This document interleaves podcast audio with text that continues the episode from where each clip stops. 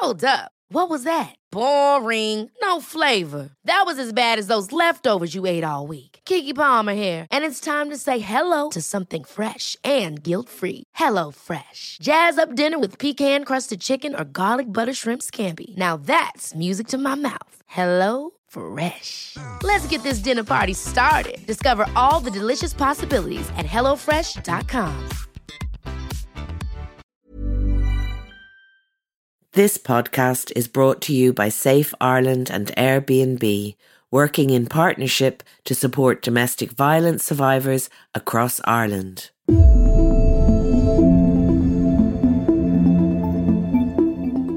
Welcome back to the Women's Podcast. I'm Roisin Ingle and I have a cold. It's uh, completely wiped me out, actually, and I'm not looking for sympathy because I know it could be a lot worse.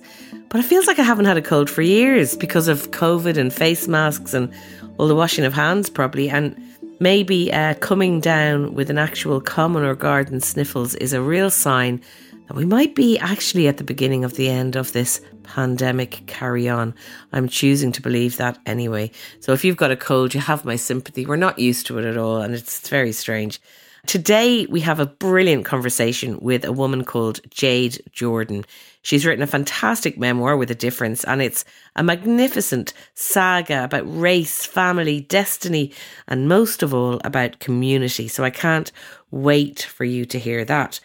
But before we get to that, a couple of things that caught my eye. This Saturday, the 25th of September, is the 10th annual March for Choice, and it's happening uh, mindful of public health concerns. So the Abortion Rights Campaign and all their partners are going to hold a socially distanced, static rally for free, safe, legal and local abortion at Dáil Éireann. They're assembling at 1.45pm this Saturday and the rally will begin at 2pm. Now you might be wondering, considering we repealed the Eighth Amendment in 2018, why there is still a need for protest. Well, the theme of this year's march is breaking barriers and it's a reference to the many barriers that still exist to accessing abortion care across the island of Ireland, despite the repeal of the Eighth Amendment and decriminalisation of abortion in the North. The uh, Abortion Rights Campaign, also known as ARC, have done brilliant research which shows that major human rights violations are embedded in the 2018 abortion legislation and says they must be addressed as part of a forthcoming review. That's the view, uh, anyway, of human rights expert Mairead Enright. She's a reader in feminist legal studies at the Birmingham Law School and co founder of Lawyers for Choice. Mairead gave her views at the publication of research this week into women's experiences of abortion services since the commencement of the 2018 Termination of Pregnancy Act. Just a reminder that under the Act, abortion is legally available on request up to 10 weeks gestation from a GP and in a hospital between 10 and 12 weeks. It's permitted after that in cases where the fetus would die within 28 days of birth or where there is real and substantial threat to the woman's life or health. And the Act stipulates that the law will be reviewed after three years, and the Department of Health has said that an independent expert will be appointed to do that in the coming weeks. But the research by the Abortion Rights Campaign finds a series of issues in the legislation's operation uh, I'm just going to list a couple of them. They're the delays in accessing abortions, which ARC says are caused by the uneven provision of services across the state, and the mandatory three day delay between requesting an abortion and getting one. A lack of information about how to access abortion services, and a lack of information also about what an abortion entails, particularly the level of pain involved for those who have early medical abortions. The ARC research also shows that many accessing abortion care have experienced protests and verbal abuse outside clinics, including people doing rosaries and saying stupid, hurtful things about going to hell and punishment. And other people encountered uh, protesters outside hospitals with coffins um, and praying. So, this harassment, as we all know, causes significant distress in people trying to access care one participant in the research stated this should be illegal. They have no idea what I've been through, and the intimidation negatively impacts all people accessing clinics and hospitals to varying degrees. So it really is awful, and legislation is urgently needed to ensure that patients and doctors are no longer in fear of anti abortion harassment outside of healthcare facilities. The Abortion Rights Campaign is demanding that Minister Stephen Donnelly make good on his commitment to make legislation for safe access zones his priority. So, as you can hear, there is still an awful lot to protest about, and you can do so this Saturday outside the Dáil at the 10th March for Choice, which is a rally this year because of the pandemic, and it starts at 2 pm. I want to mention some other stories that caught our eye, uh, and this is, I mean, it's it's just very depressing. It's domestic abuse figures that have come out, and it is that almost 690 domestic abuse incidents have been reported to the Gardaí every week on average this year and that's from official figures. There's a total of nearly 24,700 cases were brought to the attention of Gardaí up to September 9th this year, with Dublin accounting for more than a third of the cases at almost 9,000 incidences. The figures were provided by Minister of State at the Department of Justice Hildegarde Naughton in response to a parliamentary question from Clare TD Michael McNamara. And my immediate thoughts on this is that um, there's basically a pandemic been happening for decades in this country and across the world.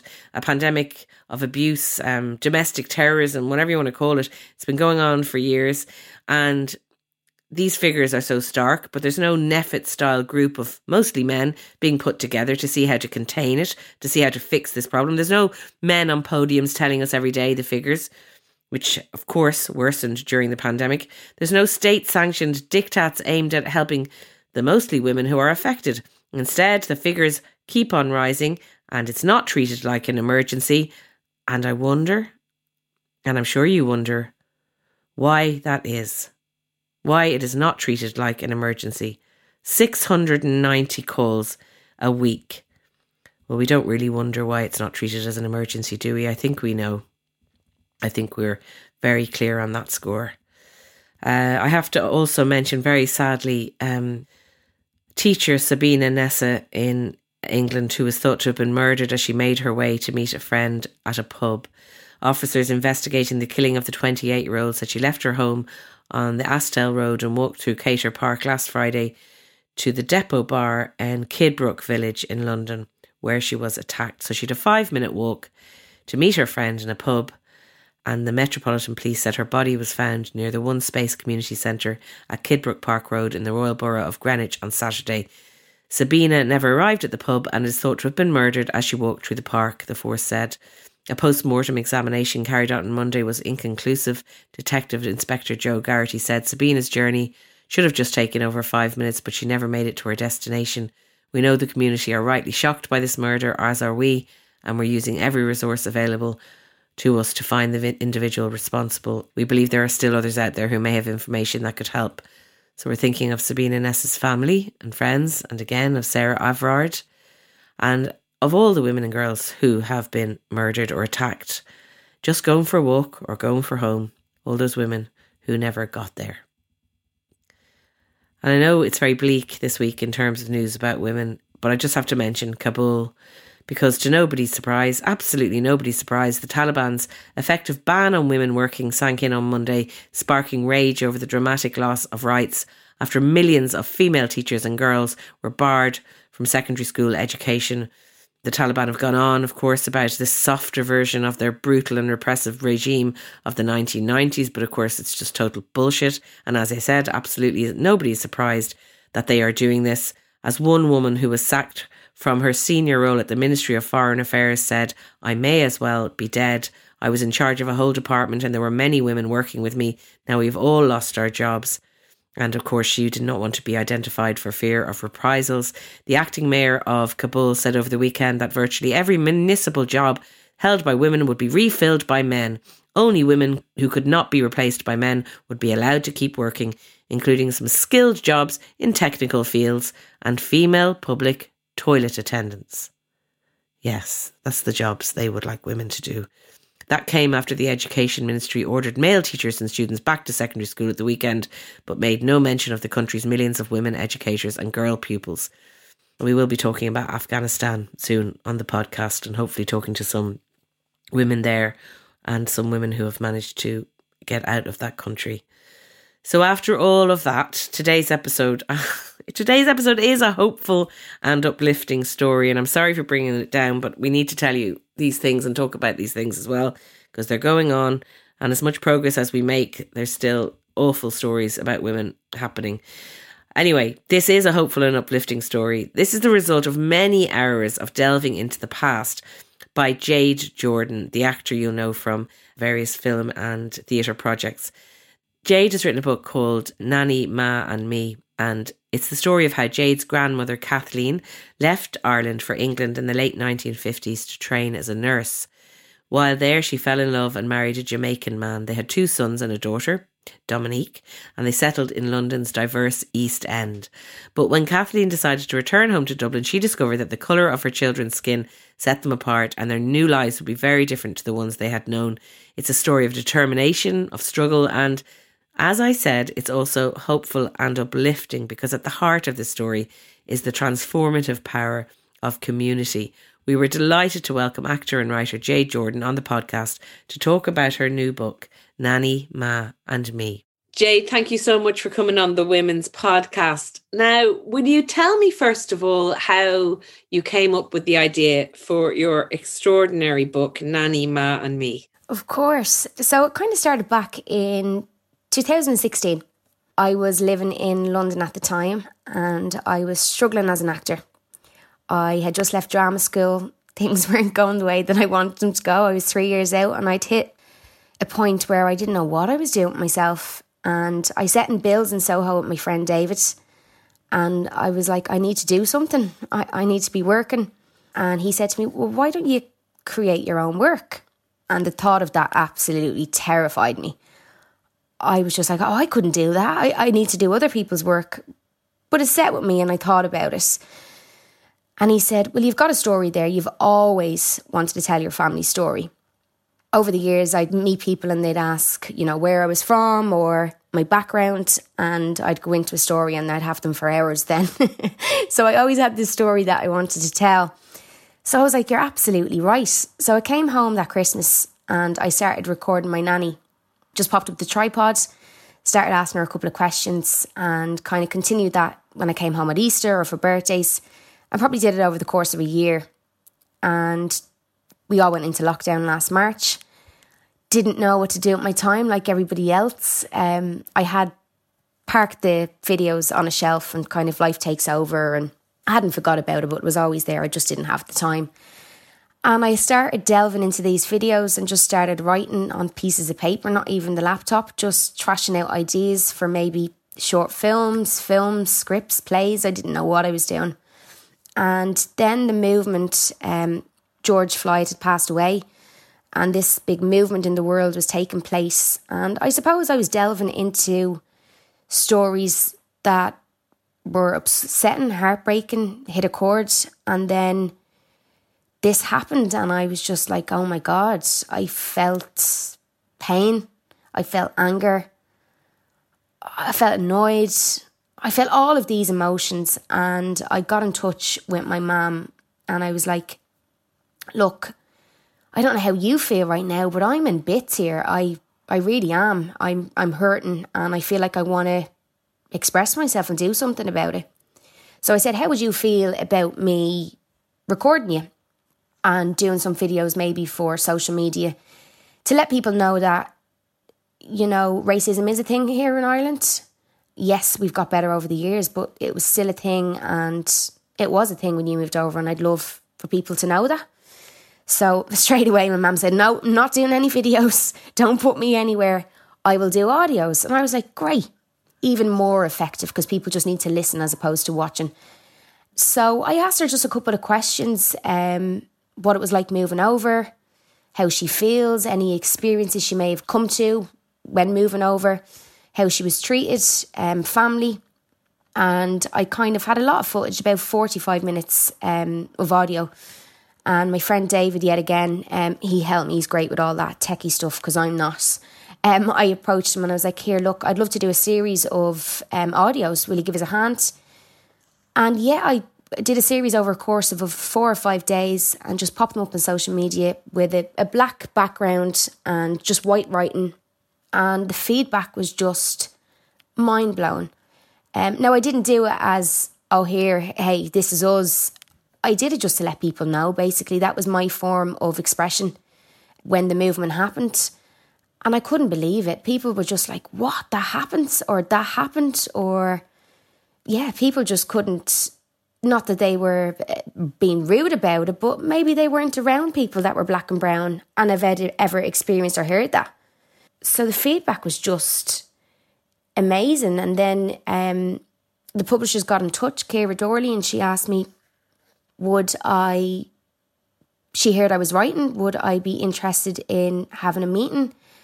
And I kind of went from there. Um, at the time, I was writing for an application for a scheme called Actors Creator with Bow Street and Screen Ireland, where they were giving 30 actors the opportunity to write, produce, act in, and direct if you wanted. So I was in the process of doing that as well, my first application. So my head was down, so I was all over the place. So that's kind of where it all happened. It's just happened so quick.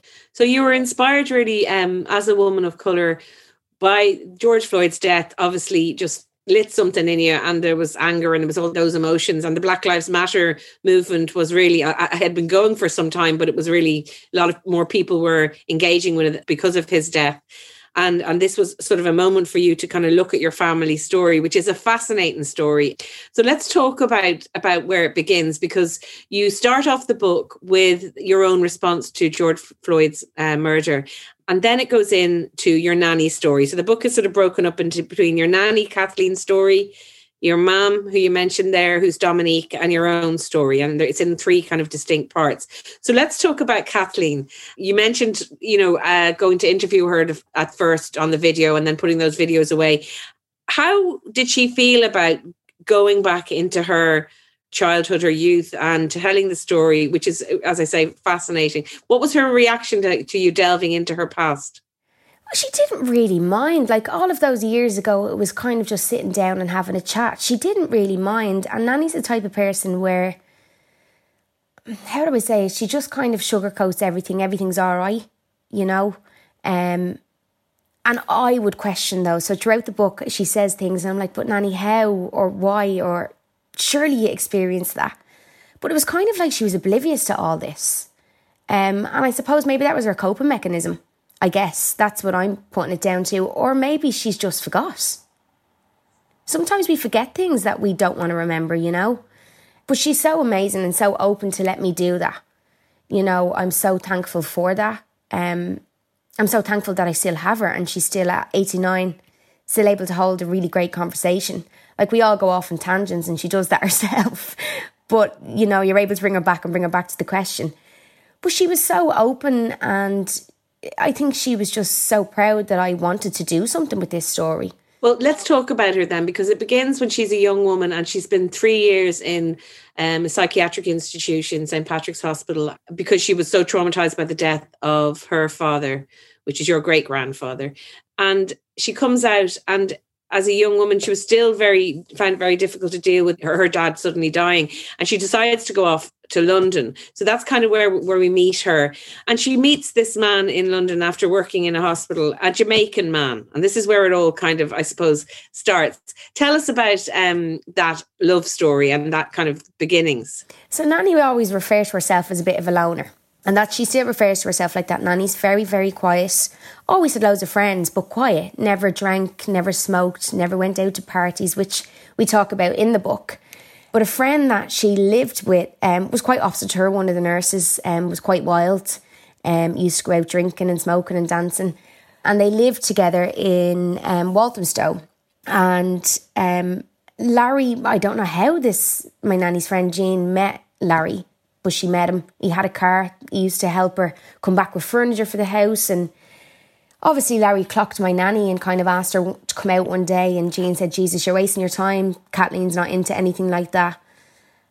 And obviously, seen something. He went back to the house and they kind of became friends. And then I guess they went to the cinema together and a spark sparked, I guess.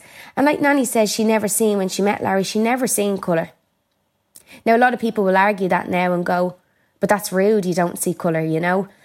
But that's just the way my nanny is, whether you were purple with green spots or blue, or nanny just said you're a human. So that didn't matter to nanny, you know? And we talk about that when she did meet him, how that was seen in society. And nanny doesn't recall any of that being a problem or people looking at them. But that is my nanny's experience. And then when it comes to my mom's experience, she is a person of colour, so she noticed it more and was more aware of it. So this white uh, Irish woman comes over to London, meets this Jamaican man. They set up the home together, and they have three children, including your mum, Dominique, uh, two boys and, and a girl. But you, you, it's really interesting, like you said in the book, that um, your nanny uh, Kathleen, she didn't see color. She didn't notice that you know having children of color was any big deal. There was no no issue about it. And yet, when she would go home to Dublin, the first time she told her mother you um, about that she was married. She hadn't told anyone she'd got married. She hadn't told anyone she had, uh, you know, a family over there. And when she told um, her mother, that that wasn't a good reaction, was it? Well, as I say in the book, she kind of held off. Larry had said to her, "You know, I'll come home with you the first time with with my mum," and Nanny was like, "Oh no, no, no, it's fine, it's fine, it's fine," and then she kind of said it when she was at a train station and kind of just went on her toes you know, she kind of said it in past. You know, we say these things because we don't want, we don't know what the reaction is going to be. So we say something and then leg it away or, you know, try and get out of that situation. And that's how she told her mother, and there was no response. But, you know, Nanny knew deep down maybe it would have been a problem or it was going to be a problem because why hold back that information? That's huge that you've just got wed. Um, you know, you're creating up a family. You're doing really well, actually, because she had been in hospital for three years, really unwell, and maybe might not have come out of that situation.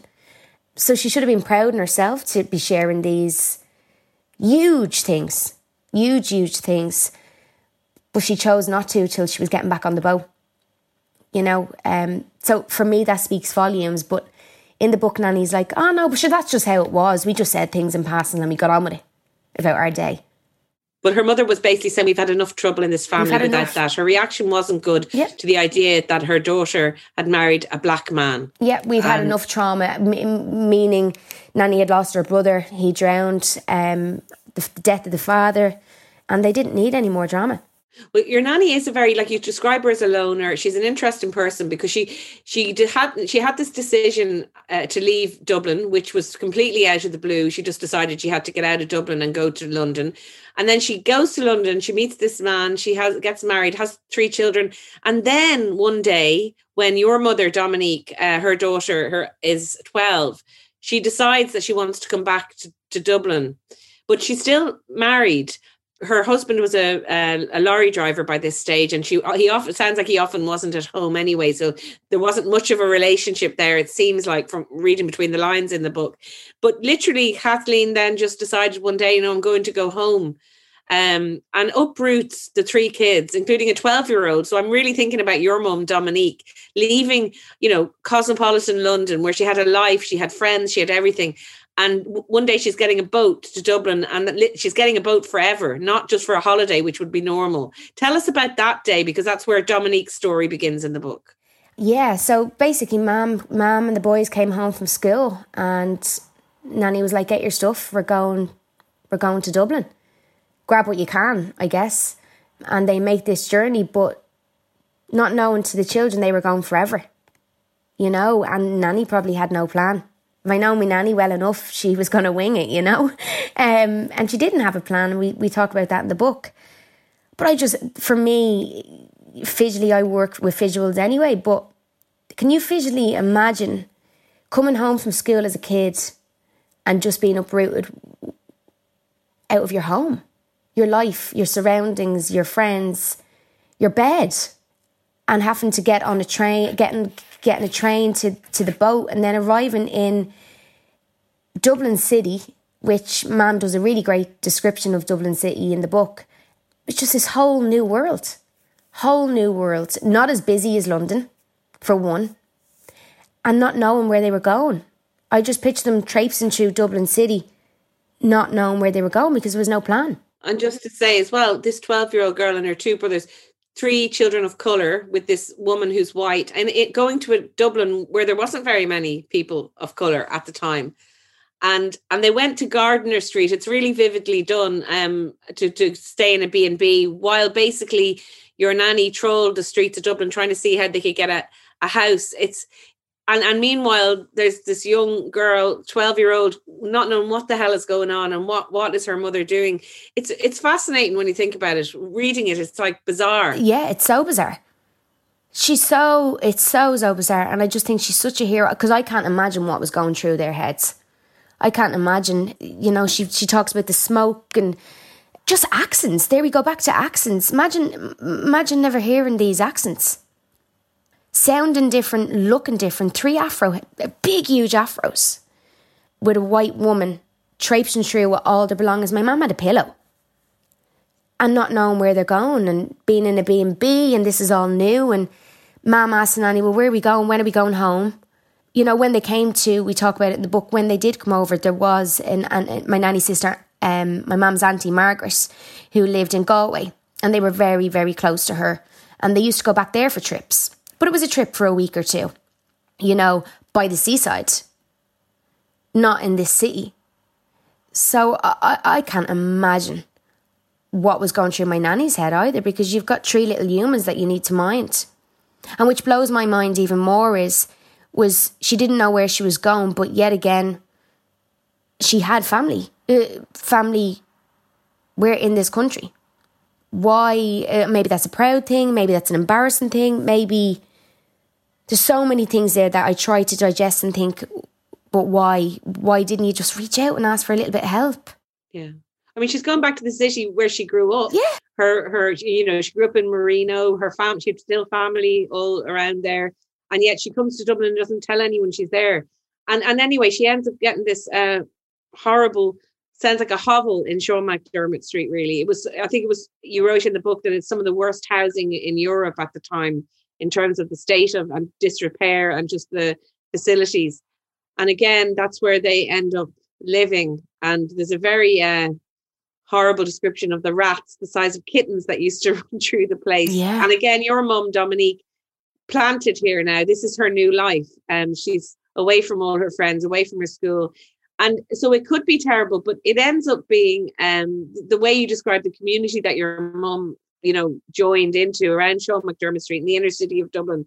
There's a lot of joy there too. Tell us about what she found once she got over the massive culture shock of yeah. being there. Well, Mum described it, and we talk about it in the book. Is it was her idea of hell, like coming from a three or four bedroom house. I think it was a three bedroom house in the UK. They had a conservatory. They had their own room. Um, they were warm. I'm sure Nanny struggled over there too, which she did. We spoke about that. Food and everything. You know, how long were we here for? But the surroundings that she lived in, I think they just had to get on with it. They were here and that was it un- until the next move or till the next decision was made.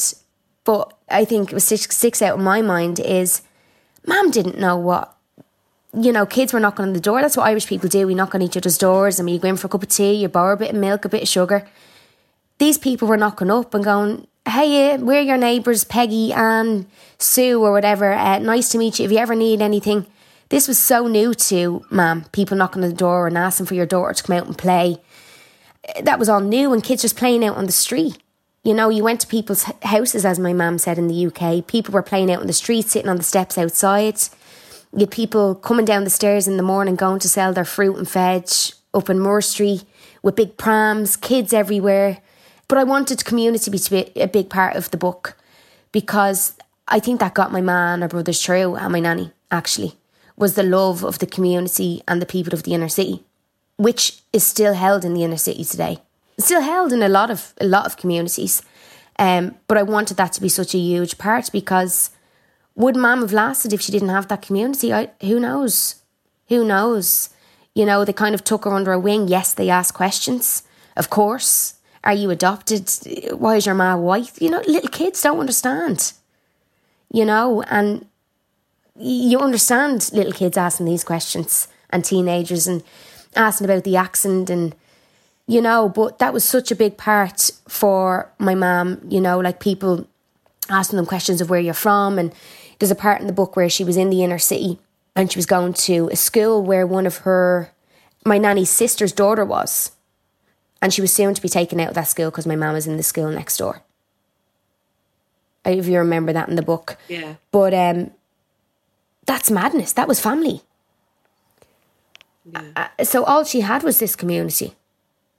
Do you know? And we refer to she. She must have thought it was crazy. You know, she probably thought, you know, these people actually speak in English because the accent's so thick. The accent's yeah. so thick, you know. But there was a point in the book where she wasn't at home. She never felt at home, which is really funny when she first came back, even though community was great. This wasn't her home or what she was used to. And then this guy had said to her, Go back to your, where you're from or whatever. And my mom's initial reaction from, Well, I'm from Sean McDermott Street, buddy. Actually, you go home because I'm home. So he was. A, he was a culture. Yeah. And she said to him, Go back to whatever bog he came from. I'm from Sean McDermott Street. Exactly. So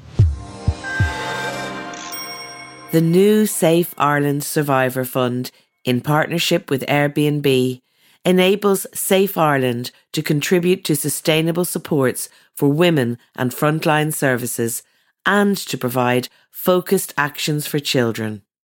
You can play a critical role in helping to protect more women and children from abuse.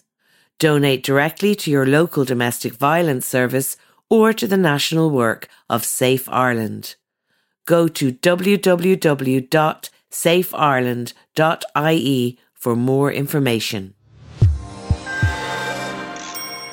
What fascinated me was how your mother wasn't full of rage towards towards her mother because she had been uprooted. You know, she'd been taken out of what was a relatively comfortable situation where there was lots of people of color around. She wasn't like the only one, but she, and put in a place where she was completely the odd one out in every way and more uncomfortable and without the comforts of home and all those things. You know, did she not? I, I kind of just thinking about myself. I'd have been in a rage. Of course, she've got to have been. Of course, she got to have been course there has to have been anger there. You know, at that age, you can't make decisions yourself. The decisions are made for you. And this decision was ludicrous. Bizarre. Ludicrous. Ludicrous. And yet again, I still don't know the full, like we talk about that in the book. Do we ever know the full reason why she came back? Yes, we refer to my nanny coming back because nanny said there was a calling when she came back. She was only back not long and she realised her Down syndrome brother Joseph was in a home and she felt like she was called back for that. And maybe, I, I don't know. I, I have a million, million question marks in my head, but who knows? But of, of course, I, I, I think, of course, and you know, I couldn't help but my mom's really, really strong, a really, really strong woman. But I couldn't help to see the tears flow down her face as she recalled these. So, of course, but like anything, we suppress things and we don't really deal with things till we're older, till we have to. Yeah, I mean, we touched on it there, the, the, race issue, and I think that's it's, it's it's a thread in the book, but it's not the whole book. It's interesting because there's so much in this as, as a story. But I suppose let's talk about that because then eventually, um, as what happened in the inner city, a lot of those flats and tenements were pulled down. People had to move. So she'd made this home and this great community there, and then they had to leave to go to, of all places, Blanchardstown. And at that time, Blanchardstown would have been, you know, Galway because it was, you know, it, it was a trek to get there. It was almost the countryside. Well, it was then. back in the day. It was yeah. the countryside. And originally they had been offered a place in Tallaght. And I talk about it in the book. My nanny, like people were often offered places in Tallaght, Coolock, Artane, uh, Blanchardstown. And a lot of the people of the inner city were like, we're not taking Tallaght because Tallaght, you could get to America quicker than you could Tallaght. Like that was even further, you know? Um, so here we go again. Mom is at a point where she's getting settled in this place and we've got to move again. Yeah. You know, Parnell Tech was too far for her to commute into town. So leaving friends that you've made there um, who Mum is still friends with a lot of a lot of the, the girls she grew up with in um, Sean McDermott Street, still keeps in touch and goes on holidays with them and stuff. And then moving to the countryside, which it was, I think Mum said the bus took about two hours. So she's coming out here going, What? This is hell. I mean, there's an interesting story of when they got to Blanchardstown, got to the house. Uh, your nanny went up to try and get her into another into a school and she was told no there was no place. And then they found out that a neighbor had got her girl into the same school but even though she'd applied afterwards so there was clearly something going on. That was from the beginning there was an issue with the school in terms of your mother's skin color that she wasn't being accepted. And then she was really badly bullied by one one of the teachers when they eventually let her into the school. Yeah nanny heard that and obviously was annoyed because she'd just been up at the school the week before and she was told there was no people uh, there was no room. So in happened, they, as Nanny said in the book, they probably thought people weren't going to talk. You know, all these new people in this new area, nobody's going to talk. Everyone's going to st- stick to themselves. Anyway, Nanny was speaking to one of the mums and she'd got her daughter in who was the same age as my ma. And my nanny was obviously livid. Went straight up to the school and was like, But why? You said there was no room and then I know this girl has just got in. Is there a problem with my my my daughter's skin colour? And with that they took her in. But her life was hell there. But yet again, community saved my man that in that school. You know, and no one really abused her, used to call her tick all the time because religion wasn't a thing, Catholic in the UK. So mum didn't know religion. Um, and she used to make a show on my ma.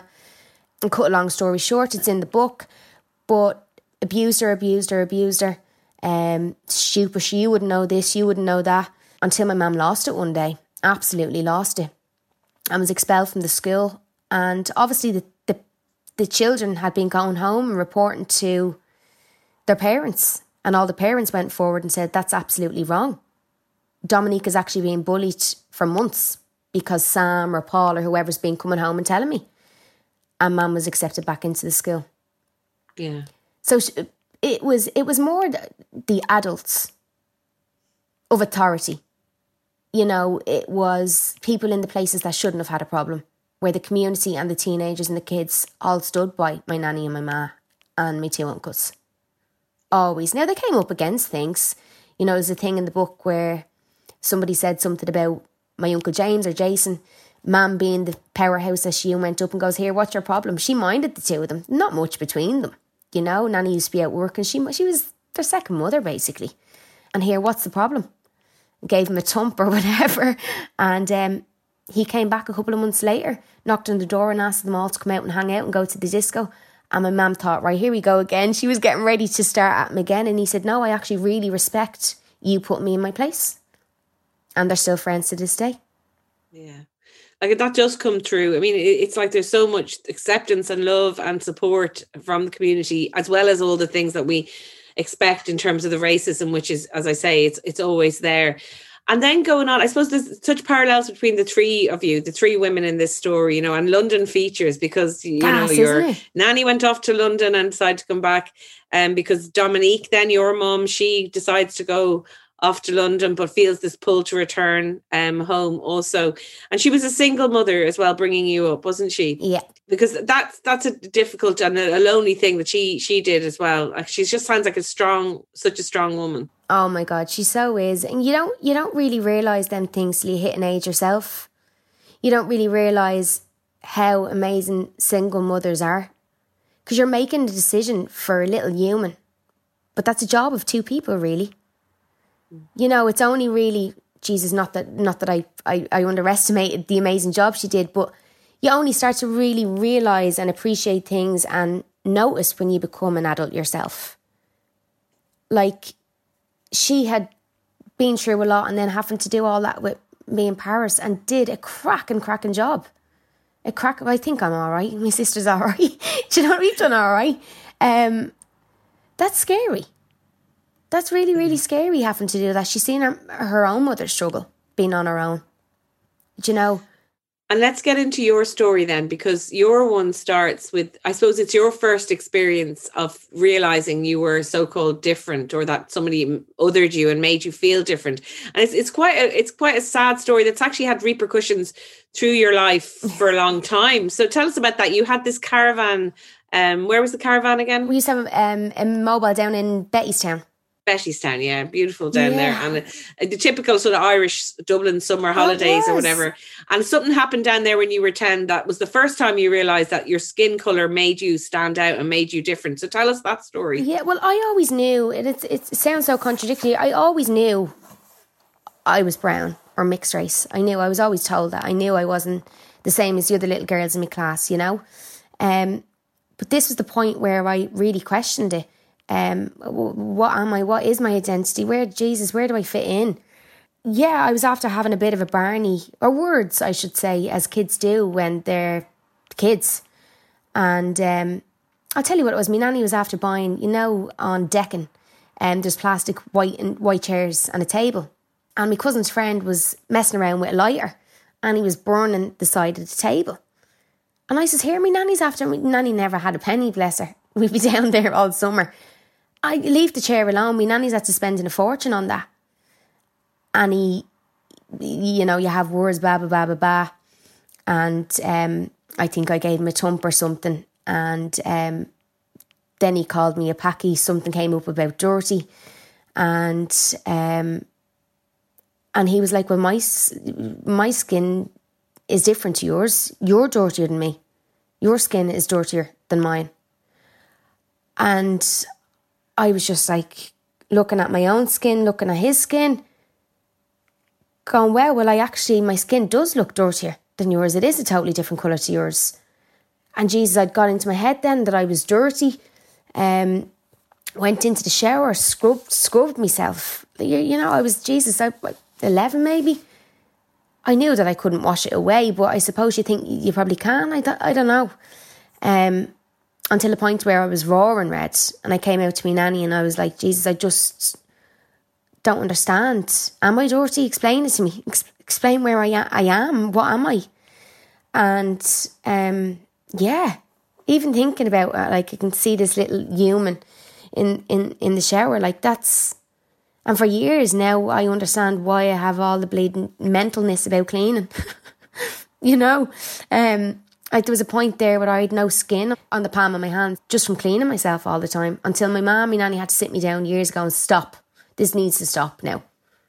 You know, cleaning, and I still do. I carry wipes around me for my shoes. I'm mad. If you ever need a wipe, I have them. um, but yeah, you know, like they were words that really hit a chord with me that day. And then for years, I you know, I talking, I'm talking about this a lot lately, is we never had mixed race Irish on a form to tick or black Irish to tick. I wasn't black. I wasn't white Irish, but I ticked the white Irish box. And that was the box I always ticked. When you go for jobs like acting jobs? I did, yeah, I did. I did, and then I came to drama school. Um, the end of drama school, you're doing your you're doing your CV for your showcase and whatever, and I ticked white Irish, and uh, my dance teacher was like, "What the hell? You're you're not white." And I was like, "But I don't have my box to tick. I don't want to lose the Irishness of me. I don't want to just put down mixed race. I don't want to just tick a black box. I'm mixed race and I'm Irish. I don't want to lose that box." Do you know? So I think on this form I put down mixed race. That really got me thinking. But but no, I am. I knew I was mixed race. This sounds bonkers. I'm aware that this probably sounds mental, but I was just trying to figure out my my box. you know, but I never, never, ever wanted to lose the Irishness because I'm Irish. And I don't think I could be any more Irish. Do you know what I mean? If I tried. So, yeah, and then that sparked, and now we have these boxes, which is great. So, what do the boxes say now? We never have to do these bleeding boxes. Should never have to do them anyway. do you know what I mean? You are, you are. Um, you've got your mixed race Irish, you've got your black Irish. Um, which is great, which is great. The people now uh, can identify where they're to go. Do you know what I mean? There was just we never had that. Um, but they they were two real big points where I actually had to go. Jesus, what am I here? Um, what is my part?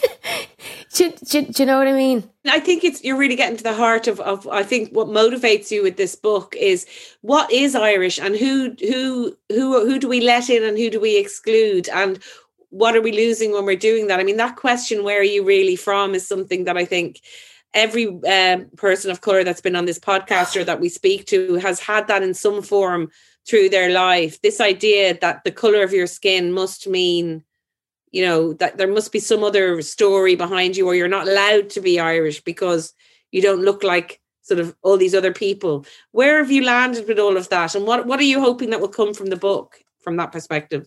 You know it depends on the mood you're in. I've had this question. It depends on the mood you're in. I'll be totally honest. You know other people might not agree with me but it depends on the mood you're in and it depends on how it's asked. They're standing in front of you. You can see the body language.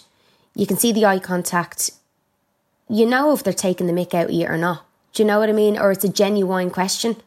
Um, if they're intrigued. Well, yeah, I know, I know you say you're Irish, but eh, you look like maybe you're a mix, or is there anything else there? That's grand.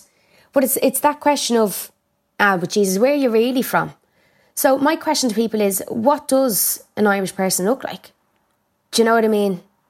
We don't all look like leprechauns, and you know that's that's a drawing. Do you know what I mean? People have this picture in their head of what Irish people look like.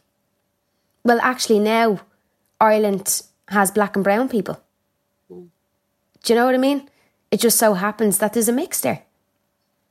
And people are getting better at it. Absolutely, they are. But it baffles people. It, it throws people. Like, really throws people. I was had a boxing session yesterday. I'll say no names, but I had a boxing session yesterday, and I went down to the gym to, do a bit of a session after, it. and a trainer there was like, "Jesus, your accent! Oh, oh my god, it's amazing!" I just wasn't expecting that when you opened your mouth. I was like, all right, what were you expecting? Do you know what I mean? But it does, it genuinely throws people.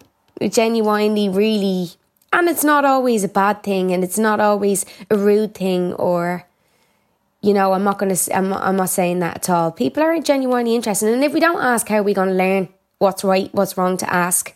It's just how it's asked. You know, it's nearly like sometimes you're lying. People look at you like you're lying. Are you, are you mad? no, but you know, do you know what I mean? And you've some good words in the book, I think, for people who, because I think very often people are afraid to speak up when they hear racism or they see things happening and they're afraid to make a fuss and say it. But you're really saying in the book to people to stand up and to call out things when they see them and to stand up for people. Absolutely. Absolutely.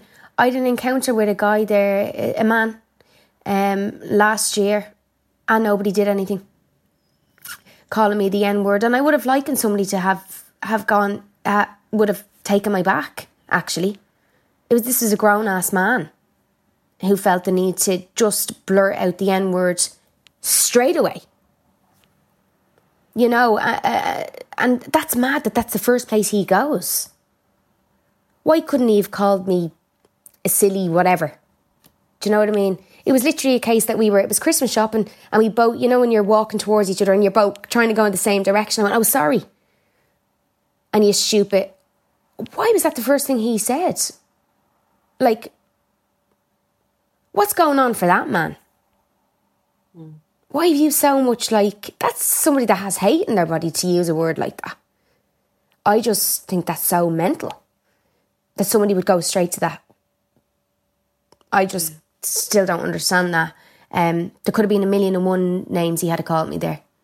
Mm. You know. Do you think it's important, um, Jade, that people confront their own racism and accept that we're all, to some degree, uh, the way even women can be sexist and misogynist as well, uh, that we're all, there's racism in all of us. And that's something that we need to kind of talk about more and be open about more 100%. in order to get better. A hundred percent. There's racism in everything, in absolutely everything. Um, even when it comes to the queer community. You know, I need to educate myself on that. I might say the wrong things.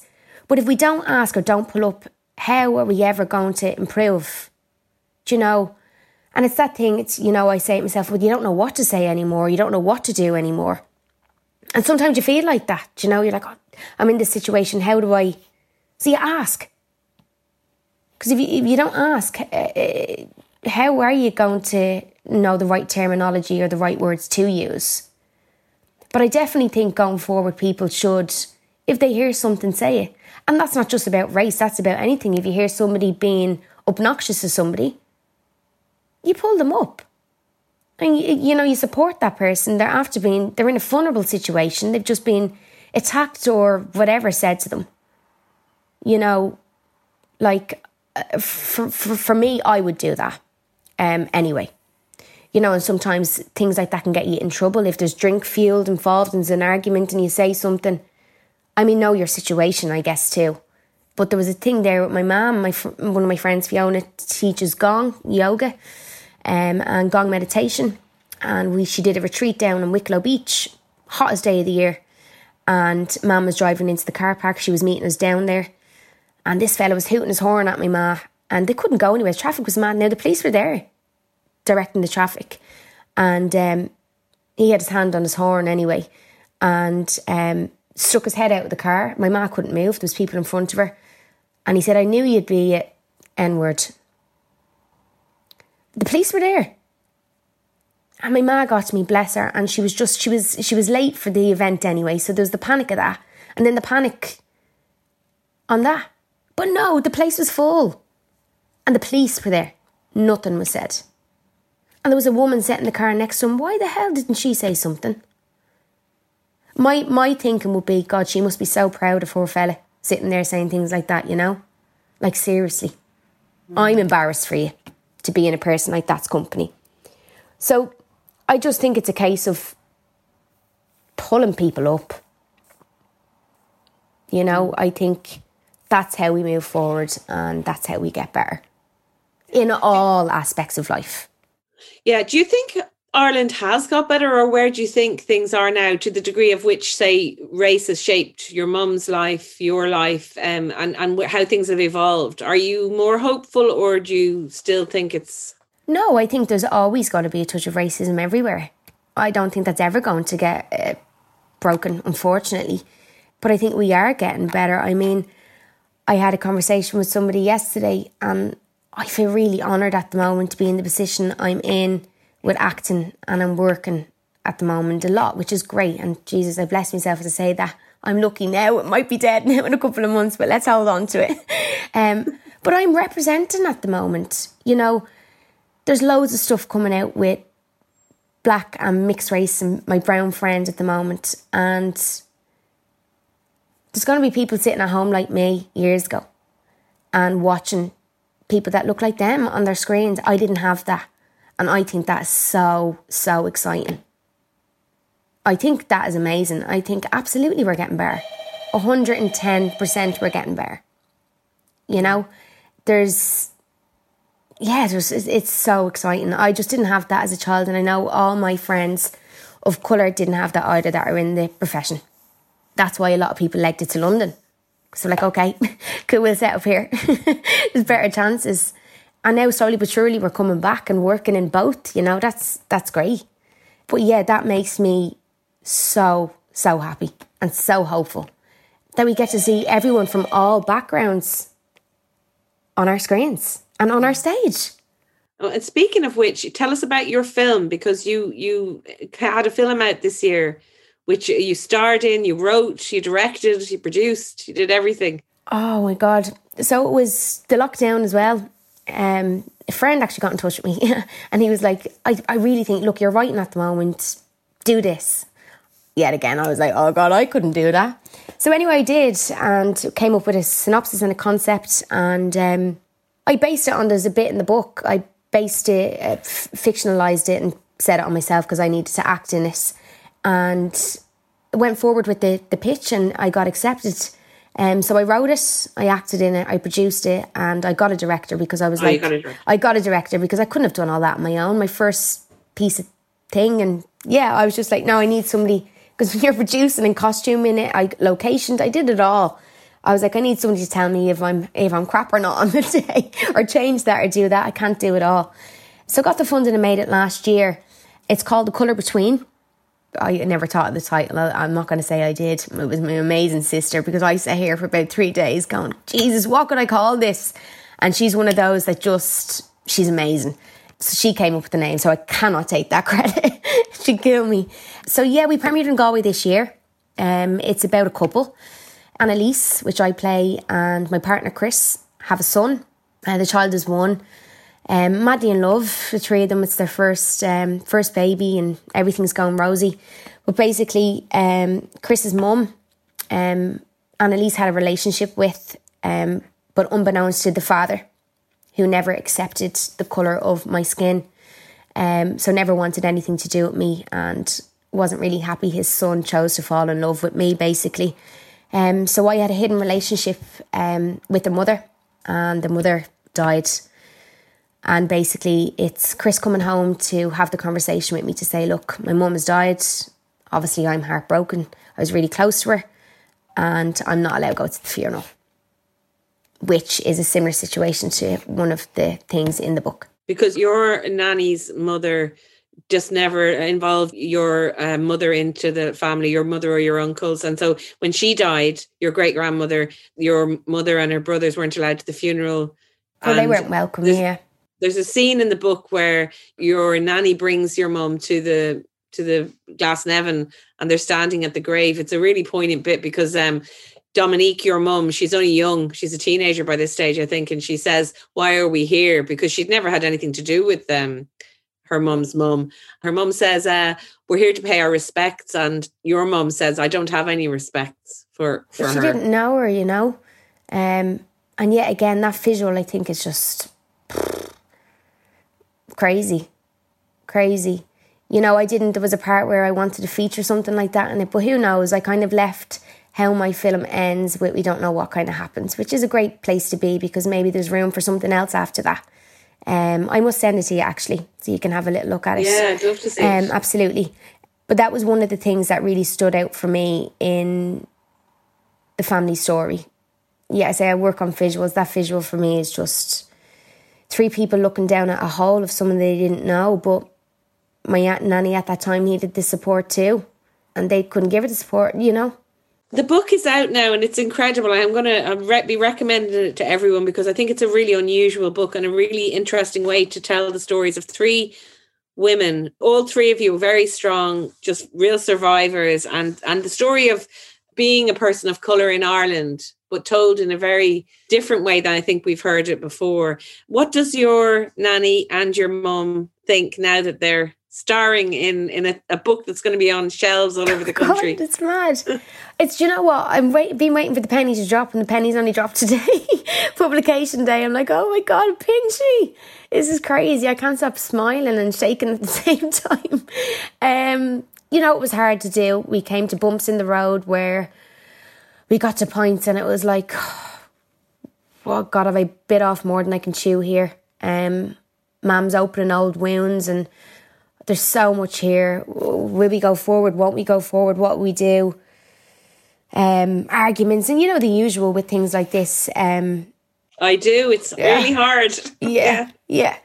So I kind of thought to a point I had bit off more than I could chew, and was I doing the right thing? And was I going to upset people? And should I be talking about this? What's my place? I didn't really know, but they're super excited. We went out for dinner. Um, Nanny, mom, me last night, and my sister Paris. We went out for dinner and it was just really lovely. Nanny just keeps going, Oh, it's lovely, isn't it? She doesn't quite, I don't think she quite understands, bless her. And mum's excited, you know. Uh, the support has been amazing, especially here within Blanchardstown, the community. Um, it's, yeah, it's been really great. And like that, I've, I kind of, it's out in the world now. I don't want to sit and think about it too much or how's it going to do or the message is there. And however people want to perceive that or take that, it's there for you in the book. I can't worry how what you feel about it. I, I'm not going to actually take that on. I've done my part. I've done my work, and yeah, it's out there. I suppose. So we're all excited, and you loads of people asking what's happening next, and um, everybody really loves Mam's part in the book. I think Mam's part is really, really great and really brings the pictures, and it's so so honest. I think everyone just want to hear more from my ma, to be honest so who knows? Who knows? Um, whether she'll want to do something else, I don't know. But it's super exciting, and I'm I'm so proud of it. It was a book itself. Like I'm sitting here just looking at. I can't help myself but keep looking. at A book was something I never dreamt of. I guess you know I always dreamt of having you know, a film or a, a, series, or I just always had these things because I was thinking of my, creating my own work or whatever. But that is amazing, you know, when, when we leave this world, it's there.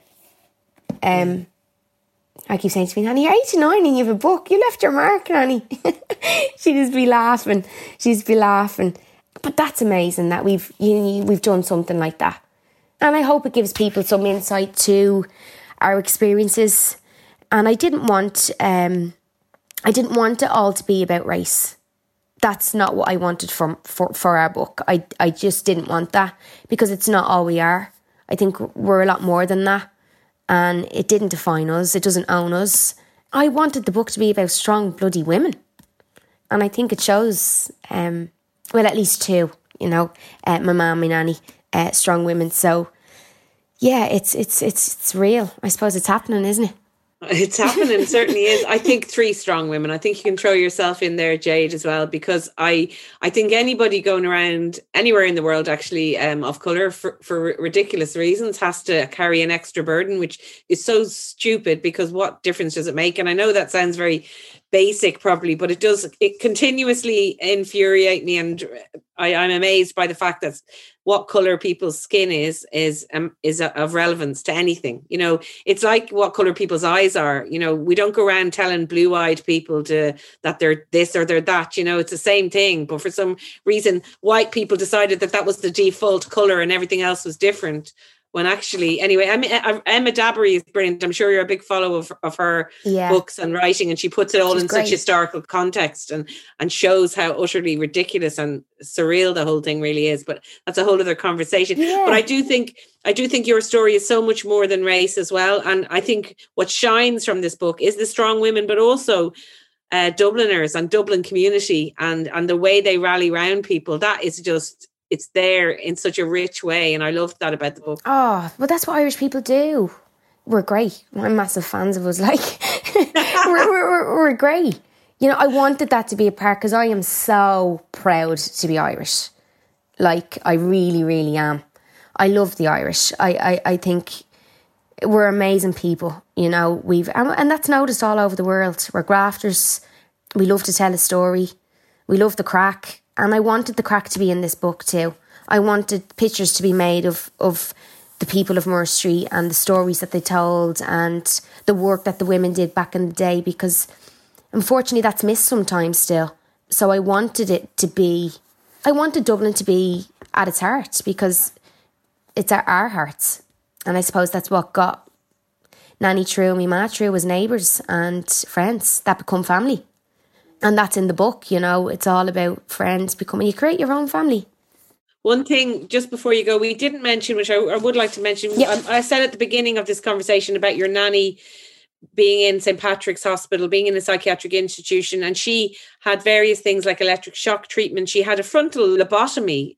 These things were done to her. I mean that's why she's such an extraordinary person because she went through all of that came out and created this other life for herself in England with with loads of challenges and all of that. But at all times, she really uh, she comes across as this just autonomous person who, despite everything, lived the life that she wanted to live and made the choices she wanted to, and was like this protector of of her you know, and still is of her children and her grandchildren. She's got eight grandchildren. She really is like, well, there's three heroes of this book, I think, but she really is exceptional. She really is. She's great. And uh, you know what her nickname is around Whitestown, where she's from, is Mother Nature. That's what she, she give you her last penny. She's great. And she's oblivious to things that maybe she shouldn't be sometimes. She doesn't see the bad in people, but sure, that's a great way to live, also, maybe. I mean, she's yeah. 89, she's been through the mill. Uh, yeah, just see the best in people. But yeah, she's gas. Like sitting there yesterday, we went for dinner last night just to celebrate the four of us and um, the man in the restaurant was like, wow. She's like, yeah, yeah, yeah, I did a book. and I love that your three names are on the book. It's called Nanny Ma and Me. It's an Irish story of family, race, and home by Kathleen Dominique and Jade Jordan. You should be really proud, Jade. It's it's a great, great oh, Thank you, thank you, thank you so much. Yeah, I mean, I'm a little bit speechless today. I know I've just chatted the ears off you for ages, but I just kind of like, yeah, as I said before, I've been waiting for the penny to drop. Books came in a couple of months, uh, about a month ago, and I was like, yay, they're here. But it's finally hit home today that it's in the world. And yeah, it's like, whoa, it's whoa. And the support and the love from friends and family is just mind blowing. I'm uh, so proud of me now, me, me mum, me nanny, and, and my sister was a huge part of this. You know, I asked my sister at a point, did she want to be in a chapter? And did she want her own? And she didn't want to, and that was fine. That's absolutely fine. But she was a huge part of it, and she's at the heart of it too. So she has been on the whole journey with us um, too. So yeah. Well, I think you've put something into the world that is very unique and tells a very different story that hasn't been told, I think. And you tell it with such heart, and there's so much love on every page And I, I can't recommend it highly enough. I'm going to be telling everyone about it. Oh, First thing you. I'm going to get is my mom to read it because I know she's going to love it. So. Oh, great. Um, so Jade, thank you so much. And I, I, the best of luck with all your acting because you're on fire at the moment. You seem to be creatively on fire. So I Thank hope there's you. lots happening for you. Let's hope the stars keep aligning for me. yeah, well, I, I think they will. And thanks a million for coming on the Women's Podcast. You're so, so welcome. Thanks so much for having me. I appreciate it. That was the brilliant Jade Jordan there, and her book is called Nanny, Ma, and Me, and I really recommend it. It's great. And thanks very much to Jade. That's all we have time for. The podcast is produced by me, Róisín Ingle, by Suzanne Brennan and Jennifer Ryan, with JJ Vernon on sound. Contact us on social on Instagram, Facebook, or Twitter using at IT Women's Podcast. We're on email too, the women's podcast at irishtimes.com, and we love hearing from you. Until the next time, mind yourselves, and thanks very much for listening.